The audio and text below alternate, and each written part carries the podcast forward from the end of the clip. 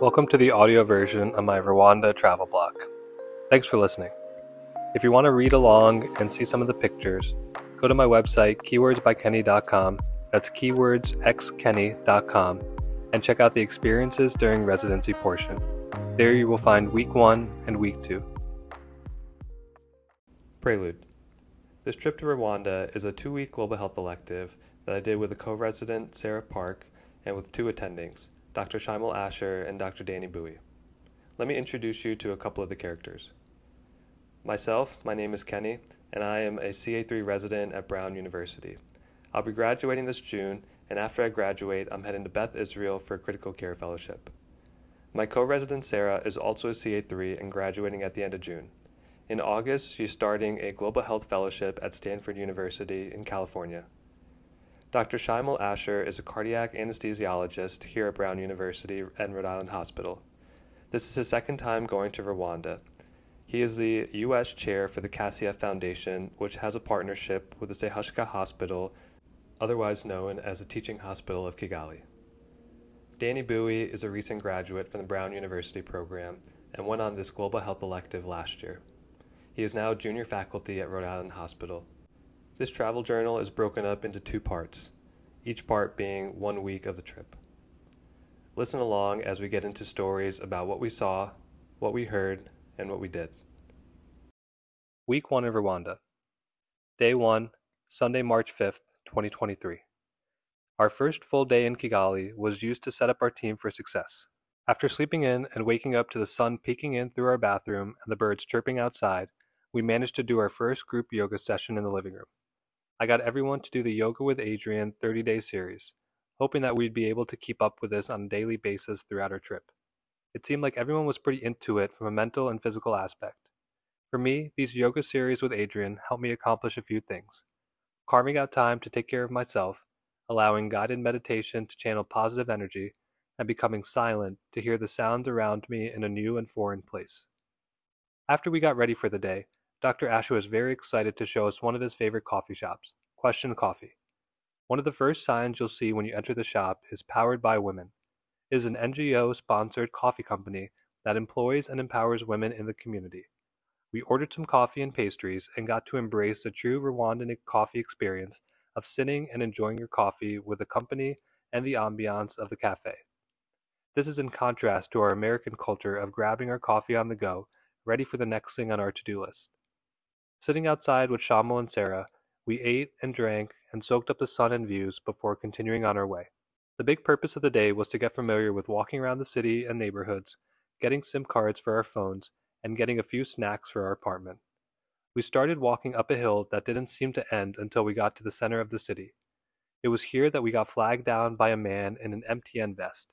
MTN is a local phone company, who walked us over to an area with some more MTN workers that were able to provide us with and activate our SIM cards.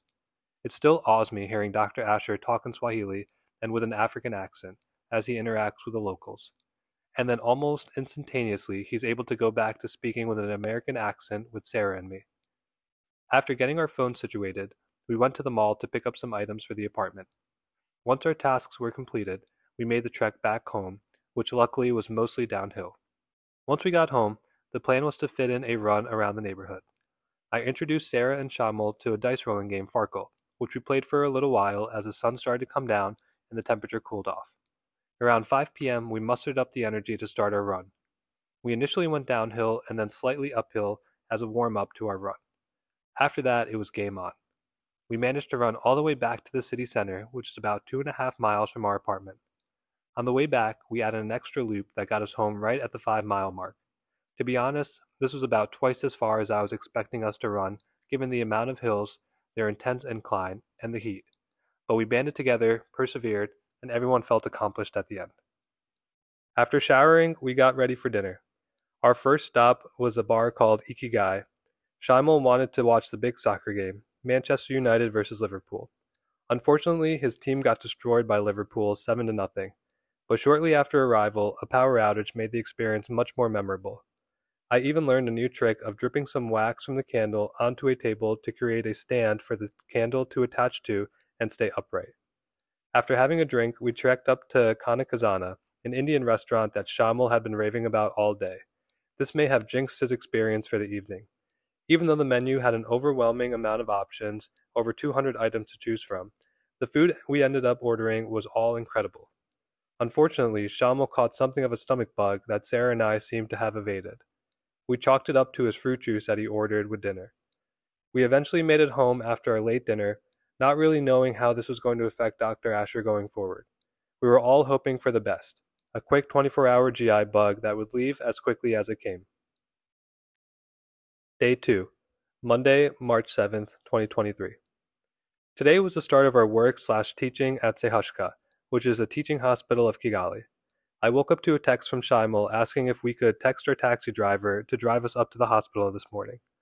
The walk to work is about a 35 minute walk, pretty much all uphill, with three very steep hills along the way.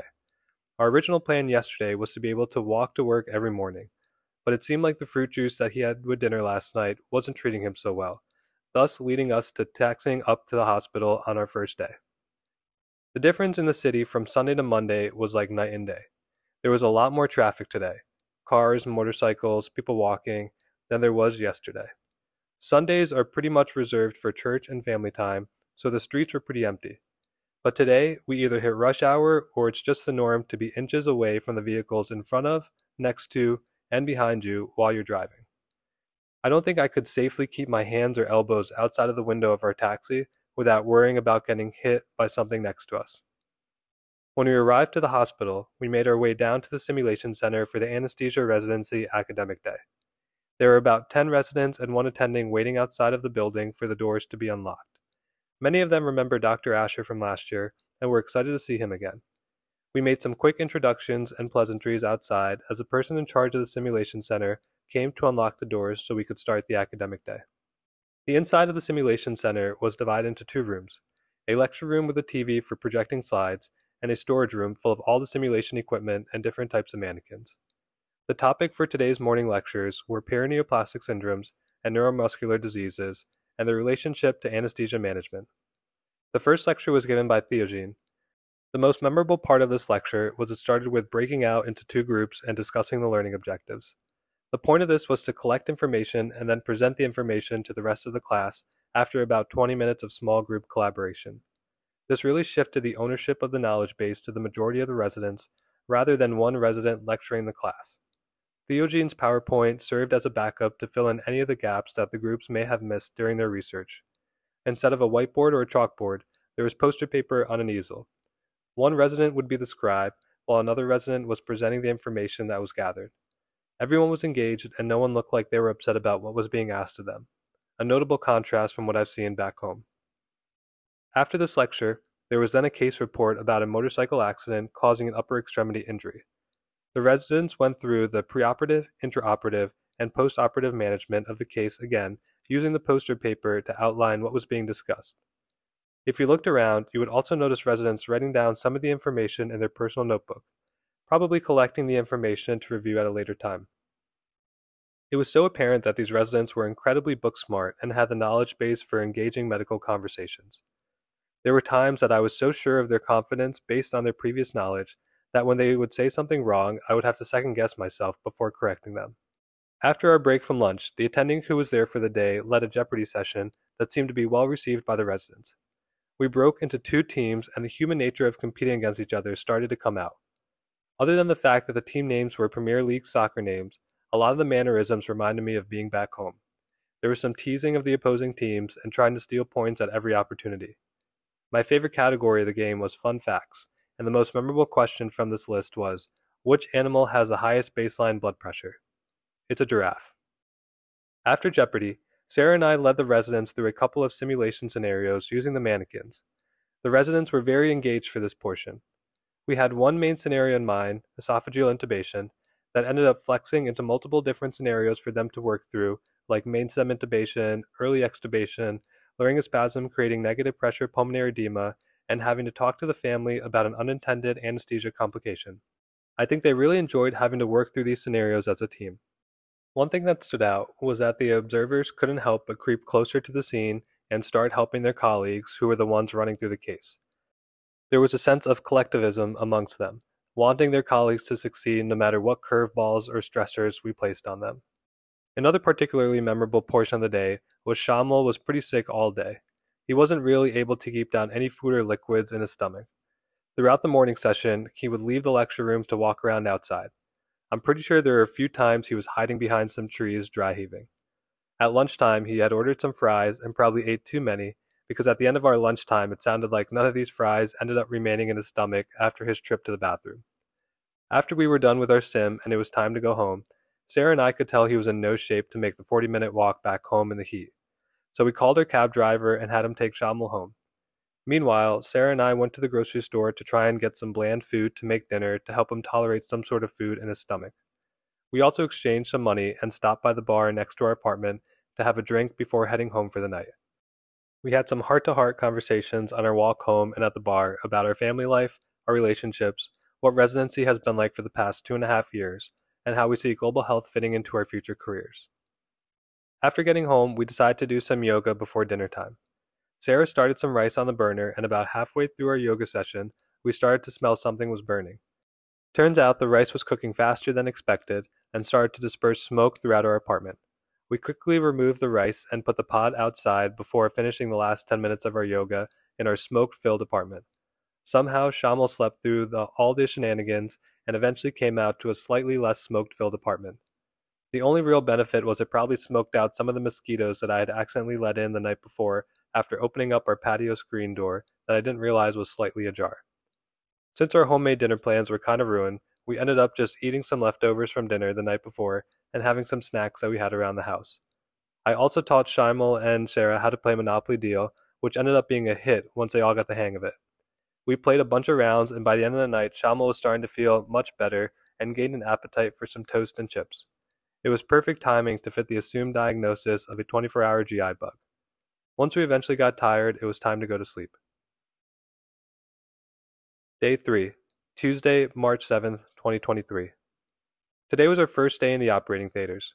Luckily, Shamil's 24 hour stomach bug had subsided and he was feeling well enough this morning to make the 40 minute trek to work. After a light breakfast and coffee at our apartment, we headed up to the hills to Sahyshka.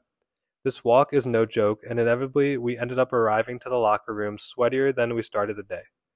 In the locker room, there was a locker specifically assigned for CACIF volunteers, stuffed with scrubs, gloves, a couple of white coats, scrub caps, OR shoes, and a bunch of miscellaneous items that I'm sure will become useful when you least expect it.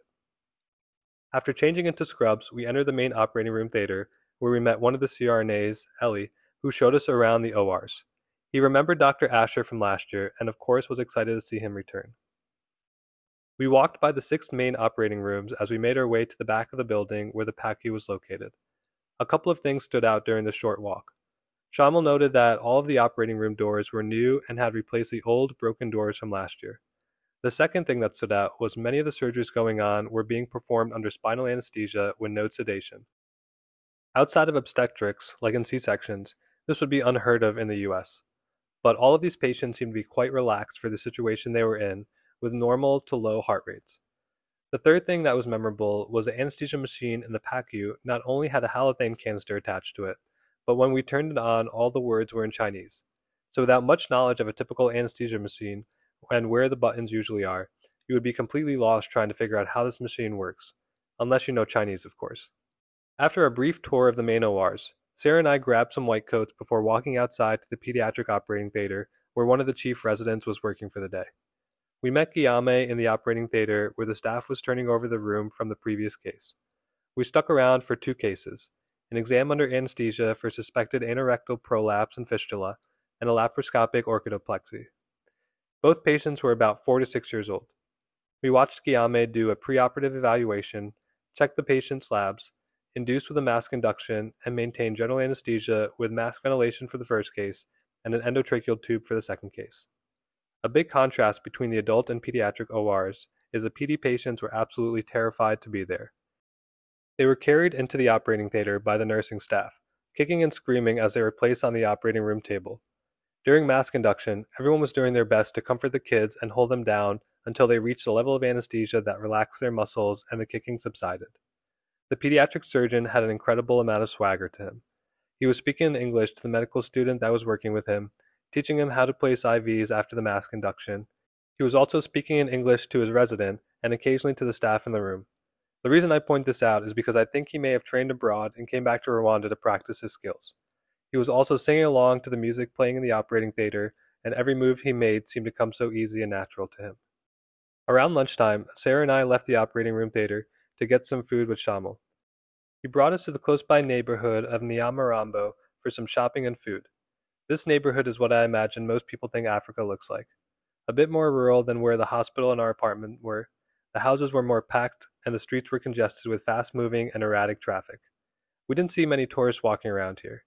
We wanted to swing by the Nyamirambo Women's Center, which was a storefront that definitely had been targeted towards Americans and tourists, considering the prices were in USD. But it was a cool place to see, an all woman run business with the goods being made right next door to the store that you could look into and see the process. We all got some gifts for our loved ones back home and then continued on our way to seeing more of the town. After walking around some more, we popped into another souvenir shop that was run by a Rastafarian. We got some more gifts for a cheaper price here, not the tourist prices we had previously paid. After we concluded our shopping, we sat down at a restaurant for some lunch. I ordered ugali, which seemed to be a pretty popular staple on the menu, with vegetables on the side, not knowing what to expect. Shaimal and Sarah had both had it during their time in Kenya and described it as a thick, cake like rice, but very dense and was used to pick up whatever the side dish it came with. It was so dense that you could basically eat it as your only meal for the day and you would be set for quite a while. Plus, it was only $4, so I had to try it. Once it came out, it was piping hot, and Shamal taught me how to cool it down in my hands and then create a little pocket to scoop the food up with. It was basically like creating your own scoops chip. After lunch, we walked back to the hospital to touch base with Guillaume about tomorrow's plan. They had just finished a colovesicular fistula case for a four month old with severe malnutrition. When Sarah and I walked in, they had just extubated the patient and were waiting on a transfer to the pediatric ward. We clarified the timing of morning report tomorrow and asked if he could send us the operating room assignments for tomorrow. I also asked him if he could show us where the ICU was, but after getting a response that didn't hide his exhaustion from the day, I told him we can figure it out tomorrow. I can appreciate how physically and mentally draining a day in the pediatric ORs can be. After exchanging phone numbers, we headed out for the evening. While we were changing in the locker room, one of the attending anesthesiologists introduced himself to us. Turns out he's a regionally trained anesthesia consultant and is one of the faculty staff here at CHUK. It was perfect timing because we were looking for a point person to hand off the supplies that we had brought with us. Before changing out of our scrubs, we ended up back in the main ORs with him. He discussed his fellowship training with us at a WFSA conference that he was headed to next week or so, abroad in India, I believe. We then entered the OR with him for an induction of a patient who was getting a large skin graft to his upper extremity after a burn. The patient had an external jugular line that was being used for induction. We checked out some of the emergency medication vials that were in the anesthesia setup area, such as ephedrine, epinephrine, and atropine. We also got to see a patient who was finishing up having wrist surgery under a supraclavicular block, again with no sedation, wide awake. After leaving the hospital, Shamal wanted to do a little more shopping for his son on our way home. We ended up stopping at a store that had multiple vendors selling similar souvenirs, but we found one vendor that was selling Rwandan soccer jerseys. We ended up all getting a shirt and wearing them out to dinner that night. We went to a restaurant called Heaven, which Shamal was very vocal about not being excited about. He had gone last year and said it was overpriced for what it was, but it was on our way home and it seemed like a reasonable place from the outside to at least try out. But ultimately, he was right. We were paying American prices for slightly better than average African style food. We definitely have had much tastier meals for a fraction of this cost. But the evening wasn't defined by the food, it was more memorable for the conversations that we had. We all bonded over our upbringing, all having Asian parents and struggling with the mental weight of appeasing our parents while furthering our careers and adapting to a rapidly changing world around us. The twist of the conversation was hearing Shamal's perspective of becoming a dad and how much thought goes into every decision you make for your child. We discussed how dinner time is a great time to connect with your family, especially with the unpredictable schedule of working in medicine and having late and overnight calls scattered throughout your week. Shamal mentioned a way to organize your thoughts and get everyone talking at the dinner table by discussing a rose, a thorn, and a bud. Something good that happened, something not so good that happened, and something you're hoping for. After leaving the restaurant, we were close by to our apartment when we passed Ikigai, our neighborhood bar. It sounded like there was some live music coming from inside, so I convinced everyone to check it out. Once we got inside, we found the singer who was walking around with a microphone, singing songs in multiple different languages. We saw the lyrics on a TV screen and anticipated that this was karaoke. Shortly after getting our drinks, he started playing Perfect by Ed Sheeran, one of my favorite songs. We were all singing along, and I started taking a video. As I pulled out my phone, one of the bartenders, Eric, who recognized us and knew our names, grabbed the phone from my hand and started walking around the restaurant, recording the singer and then recording us as we sang along. Not too long after this song, Sarah requested the performer to play a Sauti Sol song, one of Shaimal's favorite bands. He played the song Isabella, a beautiful song that Shaimal knew every word to. He grabbed the second microphone and started singing aloud from our table. This was a perfect way to finish off our long day before walking a short two minutes down the hill to our apartment. Day 4, Wednesday, March 8th, 2023. This morning we were moving with pace up the hill to the hospital. We were on a mission to make it to morning report with the anesthesia department at the hospital before the surgical cases started for the day. Morning report is when the overnight residence presents an interesting case that came in overnight. The case that was discussed today was a traumatic brain injury from a motorcycle accident, a very common mechanism of action that lands patients into the operating room. The program director, Dr. Francois, was leading the discussion after the resident presented the case. She called on various residents and medical students to answer questions related to head injuries, the Cushing reflex, and management of increased intracranial pressure. One of the points that Dr. Francois pointed out and drove home to her residents was that it wasn't enough to just know what happens with the Cushing reflex, but why it happens. This led to a good discussion of the glossopharyngeal and vagus nerves and how they lead to bradycardia from increased blood pressure sensed by the aortic and carotid baroreceptors. After morning report, we headed to the operating rooms. Sarah headed to the pediatric operating theater where a four month old was having bladder reconstructive surgery. This was projected to be an all day event. Shaimal and I bounced around the main operating theaters, teaching the residents and medical students who were around. The first case that I was in was a six month old getting a VP shunt. One thing that stands out about their pediatric cases is that there are no pediatric fellowship trained anesthesiologists in these cases, but the generalists are taking care of sick, tiny patients, and they do an amazing job at it. The airway was not straightforward for this case and involved multiple looks with the laryngoscope, eventually downsizing to a 3.5 uncuffed tube to fit through the vocal cords. Although the resident seemed a bit nervous, honestly, I would be too, the attending and the CRNA in the room were relaxed and handled the situation with ease. As the rest of the case proceeded, we found the UGH medical students to do some teaching with them. I was mostly working with a medical student named Fred. He was incredibly book smart as well. I went over the layers you pass through with a spinal needle, as well as dosing, types, and characteristics of local anesthetics that we use. He pretty much knew all the answers to my questions. When I asked him what he wanted to go into, he told me internal medicine because of how much thinking and intelligence it takes to be an IM physician. I encouraged him to consider a future in anesthesiology and possibly even consider critical care medicine to fulfill the urge of IM. It was just another example of how smart these students in Rwanda truly are. Before we took a break for lunch, one of the attendings told us about a POCUS workshop that would be taking place on Thursday and Friday of this week and asked if we would be willing to help out. Of course, we jumped on the opportunity since this was something that we were already trained in and were extremely passionate about. Another attending had flagged Dr. Asher down to let him know that there was a thoracic case going on today for an empyema washout. Shaimal told him that we actually had brought double lumen tubes with us, but that they were back at our apartment. The attending offered Dr. Asher to borrow his car to go pick up the tubes, but given how crazy the traffic is in Kigali, it didn't seem like the best move. Shamil had actually offered me up to go literally run back and grab the tubes from the apartment, but the attending ultimately decided that they would do the case another day. After some tea time for lunch, we headed to the ICU where we met up with Diogene. He seemed very busy at the time that we found him, finishing up paperwork and signing orders for the nurses. So we briefly chatted with him and then started to walk around the ICU on our own, checking out vent settings and infusions. As we were walking around, Theogene ended up joining us and discussing a few of the sicker patients in the ward.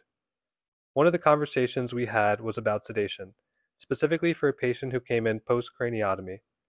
The sedation that they use in the ICU is called KFM, which stands for ketamine, fentanyl, and midazolam. The doses are either 100 milligrams, 100 micrograms, and 10 milligrams per hour, or 50, 50, and 5. Although, in this case, they left out the ketamine to reduce any harm or excitation to the brain. We discussed the concept of context sensitive half life with fentanyl and the potential accumulation of midazolam with renal failure, and how these patients may take 12 to 24 hours to wake up even after you discontinue this infusion. We then start to talk about our sedation practices in the US, which usually involves propofol or dexmedetomidine. We also discuss propofol related infusion syndrome, which can lead to lactic acidosis, renal failure, and oddly enough, green tinted urine. Once we were done chatting with Theogene, Asher and I walked home for the day. We were determined to get another run in on this trip, and this seemed like a good evening for it. So once we got home, we changed and found a route that was going to take us to new parts of the city. Once we got running up the first hill, we were dying. The first part of the run, that was pretty much only uphill, turned into a walk, jog, and walk some more. Once we hit the flat portion, we picked up some speed and headed to the roads behind the Marriott. Now traveling downhill, we found some new restaurants and cafes, saw the other side of the presidential palace, and found the building sites of some new age condos. Outside the palace stood armed guards, and at one point we were running towards their direction. One guard started to remove his hat, and I immediately told Asher we should turn around. I didn't think the optics looked very favorable in our position. In another part of town, we passed a Montessori school where Asher stopped to take a picture to send to his wife, Sima, for future reference. After showering off, we started working on our QI project that was going to be implemented during the two day POCUS course coming up. Sarah and I made worksheets for the residents to write their answers down for the pre and post test. Shamal worked on the presentation portion of the exam that would be displayed in the front of the classroom. It contained four images, each with five questions, including name this view and identify the structures labeled. Shamal also took over the DJing for the house and was playing Sauti Sol while we finished up our work before heading out for dinner. For dinner, we went to a restaurant called Bistro Cafe. It was located on the third floor of a hotel, and the views from the windows and the cities were absolutely incredible. The food was also quite good as well. We learned a lot about Shamal during this dinner, like his father's business, a restaurant that he used to go to as a kid in Kenya that opened up a location in Chicago, and his obsession with fantasy football that has since toned down. When we first got to Bistro, we had talked about going to the rooftop bar, but at the end of the night, we all decided that we were too tired and wanted to go home. Asher pulled out another MBA lesson and talked about The Journey to Abilene, a story about a family that ends up going to a place they think they all wanted to go to, but once they arrive, they realize everyone there is miserable. The lesson is if one person had spoken up, they would have all realized that they were all thinking the same thing that was different from their original plan. Moral of the story we headed home after dinner and enjoyed an early bedtime before a busy day tomorrow. Day 5, Thursday, March 9th, 2023. Today was another education day with the residents. There were two visiting anesthesiologists from Poland who were invited to give the ultrasound workshop over the course of the next two days. This worked out perfectly for us for two reasons. One, we had Shamal with us, who's a cardiac anesthesiologist and co taught our POCUS curriculum back home. And two, the Rwandan residents were very excited about learning and using ultrasound. When we first got to the hospital, some of the residents were waiting outside of the simulation center for the doors to be opened. We had brought a few double lumen tubes with us this time and proved to be useful because of the patient that they had in the OR schedule who needed the washout for his lung empyema. When we started showing the residents the double lumen tubes, Dr. Asher immediately went into teaching mode and started going over the basics of single lung ventilation. As residents were arriving, they gathered around us as we discussed how double lumen tubes work to selectively ventilate the right or the left lung. Once the doors were open, Sarah and I set up our cardiac POCUS images. Luckily, the guest speakers were running late, so we had time to administer our pre-test to the 10 residents before the workshop officially started. Once the residents finished the test, the speakers still weren't there, so Sarah and I started to do chalk talks on the poster board and easel setup, discussing why we use POCUS, the six etiologies for hypotension, and the determinants of myocardial oxygen supply and demand. The guest speakers eventually showed up towards the end of our talk and began their own PowerPoint presentations on the EFAST and lung ultrasound exams. After each presentations, the residents would break out into two groups and scan the patient models that were there for the day. The guests with Poland brought a couple portable ultrasounds that were really good quality, good enough that you could even see the bladders filling from the ureters when scanning the pelvis. There were two patient models, and the residents scanned from both sides of each patient. The three of us split up between the various groups to walk each resident through scanning the lungs, abdomen, and pelvis. They were all so eager to get their hands on the ultrasound probe. When we were scanning the lungs, Raymond, one of the PGY2s, showed me pictures of a case that he had where a patient had the absence of lung sliding and ended up having a pneumothorax. He said the reason he knew what he was doing was from Googling it, but was never formally trained on lung ultrasound. Didn't really seem to matter. His intuition and resourcefulness got him to the proper endpoint. When it was time for lunch, Shamil wanted us to come to the OR with him because one of the consulting anesthesiologists was requesting his opinion about a case of a 50-ish year old woman who was coming in for a submandibular gland surgery who previously had an event of cardiac arrest when she had her other side operated on. We went to the operating room theater where she was already on the OR table and the staff looked ready to proceed. After a quick POCUS assessment, there wasn't anything overtly wrong with her heart. There were no records from the previous surgery either to help us fill in the details of the cardiac arrest. Ultimately, the consultant anesthesiologist did not feel comfortable proceeding without a post-operative admission plan and a cardiology workup. The patient's case was ultimately canceled and she was admitted to the hospital for further workup. As we walked away from the ORs, the three of us discussed how we could have handled this if this case was in the US and the negative consequences of canceling a case, especially from the patient's perspective and everything they had to get to to get to this point. We quickly had some lunch in the attending tent as the residents started to head back into the classroom. Eating in the attending tent was a special occasion for the residents and our group. Shamil said they never got to do this last year. And the food was pretty good too. Hot and fresh African dishes like rice, beans, beef stew, and potatoes. Once we returned to the classroom, we finished up some cardiac physiology chalk talks as we waited for the polling guests to rejoin the group. Then the rest of the afternoon was spent scanning whatever the residents were interested in. I first led my group through vascular scanning for IV and arterial access, first looking at the internal jugular and then at peripheral sites. Then we moved on to scanning for regional blocks, going through the four brachial plexus sites, TAP blocks, and ESP blocks. The models had such great anatomy to demonstrate the differences between the transverse process and the rib slash lungs when scanning for the ESP block, with just the slightest change in the angle of the probe. I explained that the average BMI in this country is much, much lower than the average BMI back home in the US. Once we wrapped up scanning for the afternoon, we invited the residents out for some dinner and drinks. They picked a place called German Butchery that was about a 5 to 10 minute walk from the hospital. They all seemed pretty excited about hanging out outside of work. After learning more about their personal stories, it doesn't sound like this happens very often, mainly because they all have families with kids at home some of whom live up to three hours away from their work. So when the opportunity came up, they really jumped on it. And it was a blast hanging out with all of them and seeing them interact and joke around in a non clinical and non academic setting. This was evidence that you can really connect with people over food and drinks. As residents slowly dispersed to make their buses home for the evening, we wrapped up the bill and headed out for our next event for the night. Jackson was one of the graduates from Sehushka Anesthesia Residency and knew Dr. Asher from the VAST simulation courses in Canada. He invited us out for dinner at the Great Wall of China. We got in a taxi and made our way to a part of town that we hadn't seen yet. It still amazes me how much Asian influence there is in Rwanda cuisine. When we arrived, we found Jackson waiting for us. He had finished a busy day of sedation cases at KFH, which is the King Faisal Hospital, before meeting up with us. The food was pretty good, but the conversation was the best part of our evening. Jackson is a fun, interesting, and humble guy to talk to. He talked to us about all the places that the VAST program has taken him for simulation courses. His favorite place in the world that he's ever been was Dubai, which he went to by visiting one of the Global Health Fellows and was there for only less than 24 hours. He talked about his time on a boat that traveled around the coast of Europe and Africa that served as a mobile hospital, stopping at various ports along its path. We also talked a bit about the goals for the residency program and how to create a research presence to allow the residents to have publications on their resume once they graduate.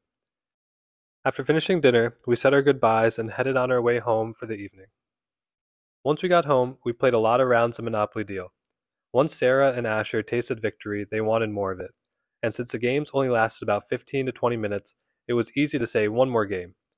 Once we finally exhausted ourselves, we headed to bed for the evening to rest up for another full day of POCUS teaching. Day 6, Friday, March 10th, 2023. Day 2 of our POCUS workshop started with morning report with the whole Department of Anesthesiology. Ironically, Robert was presenting on aortic stenosis this morning. Prior to that, Guillaume presented the overnight cases. It sounded like a very busy night. One of the cases he discussed was a pediatric patient with a bowel obstruction from ascariasis, which is a parasite or a roundworm invasion of the intestines. He said that the patient ended up having an 8 centimeter bowel resection with milking of the rest of the bowel to remove any residual infection of the parasites. Without getting into too much detail, he said there were thousands of parasites that were ultimately removed. Unfortunately, when patients present with peritonitis from this infection, the mortality is quite high. Once Guillaume was done, Robert presented his PowerPoint on aortic stenosis. This was a nice setup for the rest of our academic day, which was going to be focused on cardiac ultrasound. After his presentation, Dr. Francois turned to the residents and had them consider what type of anesthesia would be safest for a pregnant patient with aortic stenosis who needed an urgent C-section. It's a good reminder for everyone in the room that although aortic stenosis can be a scary underlying diagnosis, it is not a complete contraindication for neuraxial anesthesia. Because they do not use arterial lines frequently here, the biggest difficulty would be close hemodynamic monitoring after the sympathectomy from an epidural or spinal. Today's ultrasound focus was on the cardiac exam. This was our favorite topic to teach, probably because Asher's cardiac background and my interest in the ICU. The residents were also very excited about incorporating the exam into their rounds in the ICU. We had the same models from yesterday, and the younger of the two patients had almost textbook anatomy for the patients to practice on. While we were scanning with the residents, the polling guests brought small groups of residents to the ICU to scan real patients with potential pathology. For the residents who stayed in the sim center, once they got the hang of the four views of the heart, we started getting into more advanced topics like assessing for valve regurgitation and identifying the specific cusps of the mitral and aortic valves. Their favorite part of the exam was a subcostal window and assessing the IVC size. A previous group had taught them to use this as a way to assess volume status. The biggest learning pearl I could teach them was to first obtain the subcostal four chamber view and then rotate the probe 90 degrees which will allow you to see the IVC emptying into the right atrium. This would help differentiate the IVC from the aorta, which are in close proximity and can be easily confused. We were scanning right up until lunch. In fact, the last thing that I had looked at with a few residents was getting the view of an IVC and doing a passive leg raise test to see how the preload bolus would affect its size and collapsibility.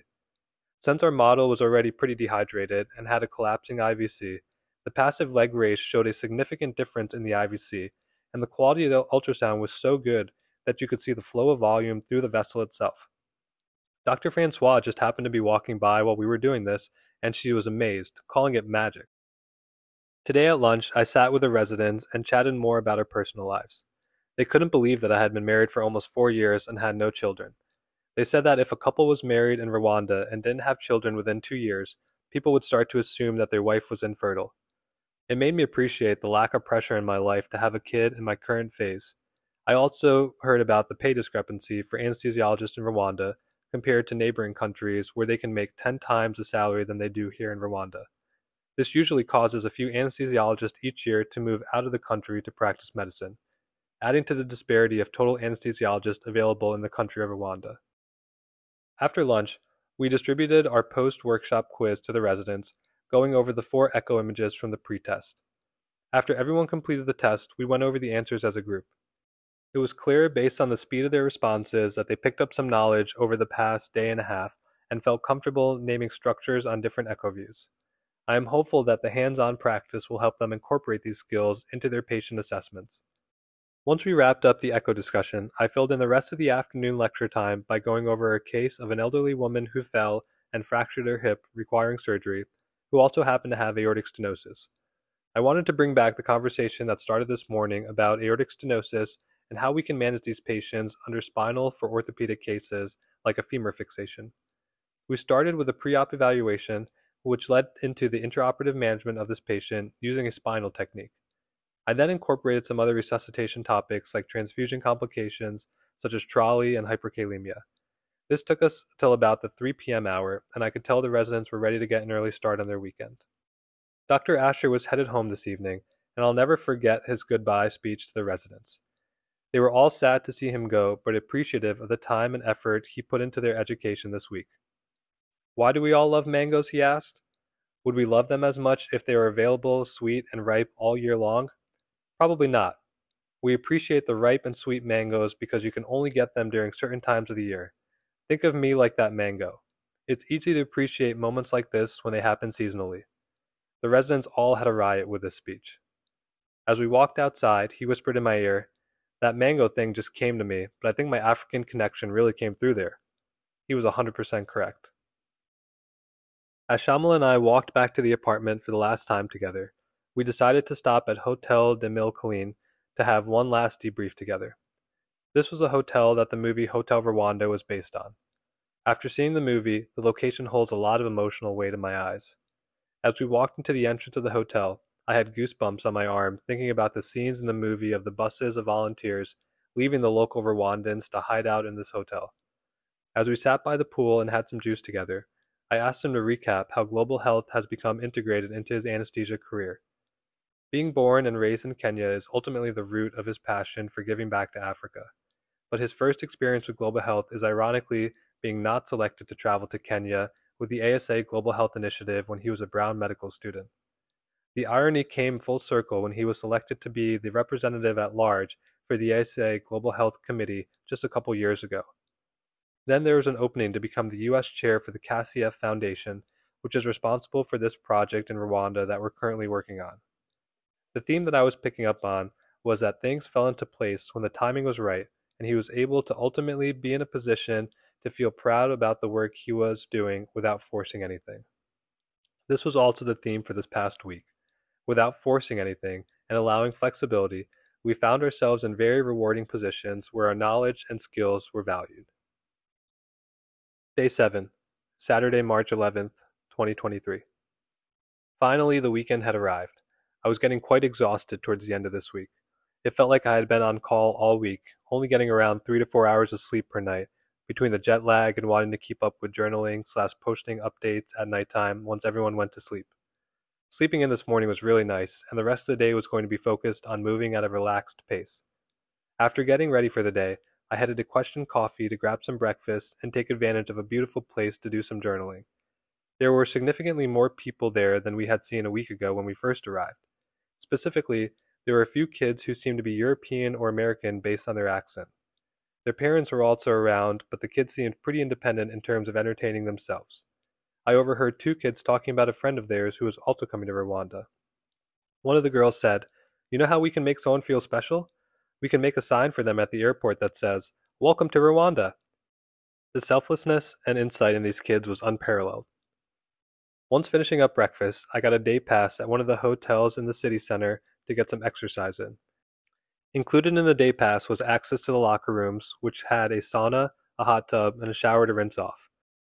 After showering off, I spent the rest of my time at Kigali Serena journaling some more.